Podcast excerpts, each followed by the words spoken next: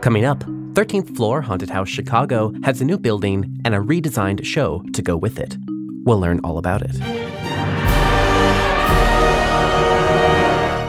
From the Haunted Attraction Network, I'm Philip, and this is day 12 of our 61 day Hauntathon, where we're counting down to Halloween by visiting a different haunted house every day here on the show.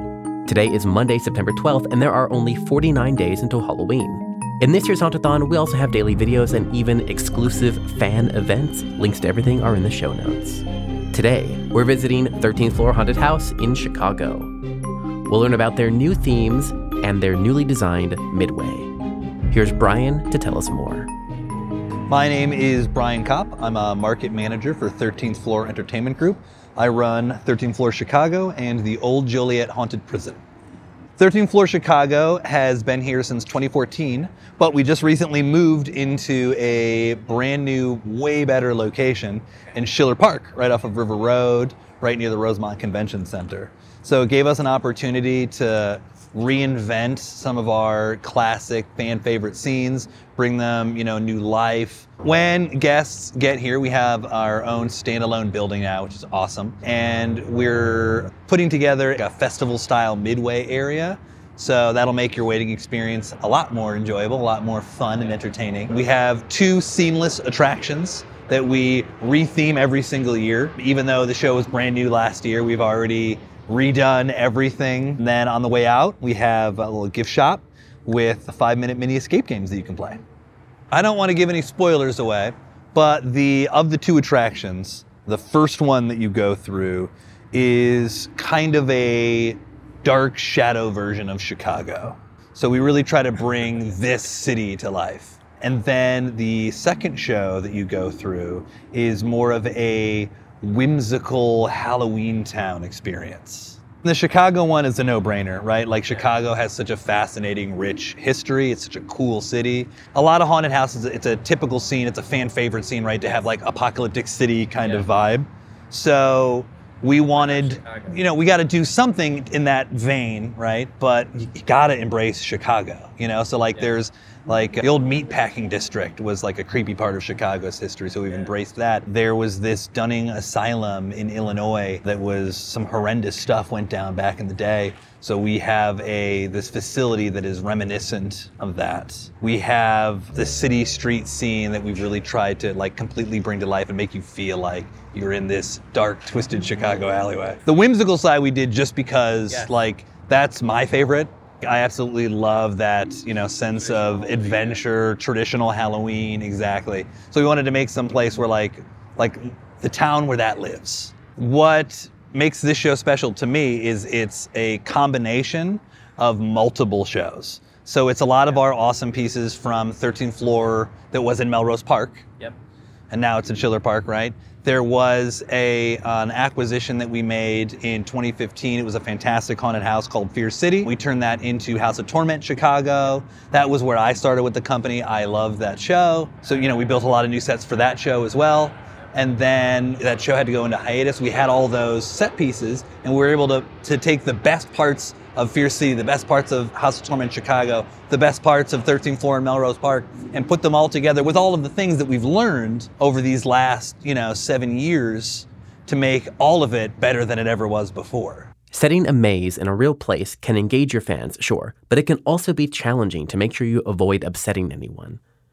I asked Bryan about walking that line. You think about it and think about it and think about it. Is this going to upset somebody? Is this going to trigger somebody? Is this taking it a little too far? Ask everybody. I mean, it's one of the the best parts about being a part of 13th Floor Entertainment Group is you have access to all of these smart, talented people who've been doing it for a really long time. So you have a lot of people that you can run ideas past. As Bryan mentioned at the top of the show, they're also managing the Old Joliet Haunted Prison, which is about 40 minutes away.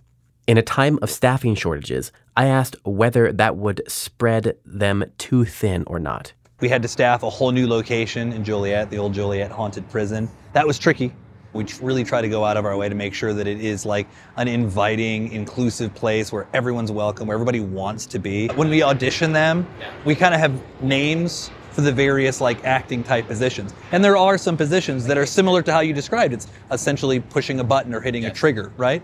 But some people feel more comfortable with that They don't like the pressure of having to be like on like you are in improv. And then there are some people that thrive on that, as you described. And obviously, we have roles for those people as well. But we go over all of that with people before we even take them into the show and start working with them. And we try them out. And, you know, people sometimes they grow into their positions, sometimes they realize, you know what, I thought this was for me. I don't think it's going to be, but we're upfront with everybody about that. We do a lot of like training, we do a lot of team building and camaraderie to try to create also like a, just a really close atmosphere and environment. There's, like I said, people that have been with me now for the better part of a decade. We've watched people, you know, meet, date, get married, have kids, all well, working here throughout, you know, season after season.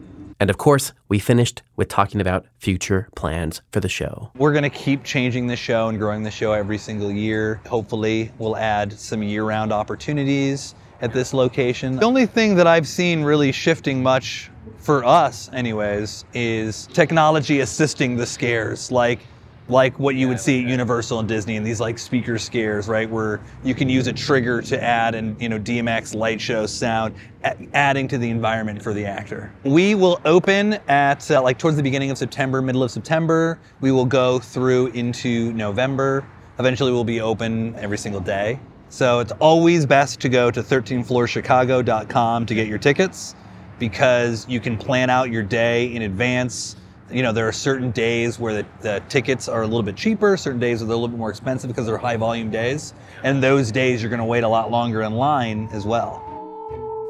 Today's episode was produced and edited by me, Philip Hernandez, with post production by David Swope and original music composed by Chris Thomas. We're counting down to Halloween with daily podcasts, videos, and events in our 61 day Hauntathon. Follow along at the link in our show notes. Our Hauntathon is made possible through generous support from Gantom Lighting and Controls. Gantom illuminates attractions worldwide with the world's smallest intelligent spotlights. See what you're missing with a free demo. Sign up at gantom.com slash demo. That's gantom.com slash demo. Our Hauntathon team includes Daryl Plunkey, Emily Louise Rua, Megan Spells, Gavin Burns, and Omni Adventures. Our partners for this year's Hauntathon include Sharp Productions, HorrorBuzz.com, ScareTrack, TheScareFactor.com, and Haunt Topic Radio. The best way you can support us this Halloween season is by sharing our Hauntathon with someone you think will enjoy it. And to follow along to our Hauntathon, sign up for our weekly newsletter at hauntedattractionnetwork.com. We'll catch you back here tomorrow and every day until Halloween. This is a Haunted Attraction Network production.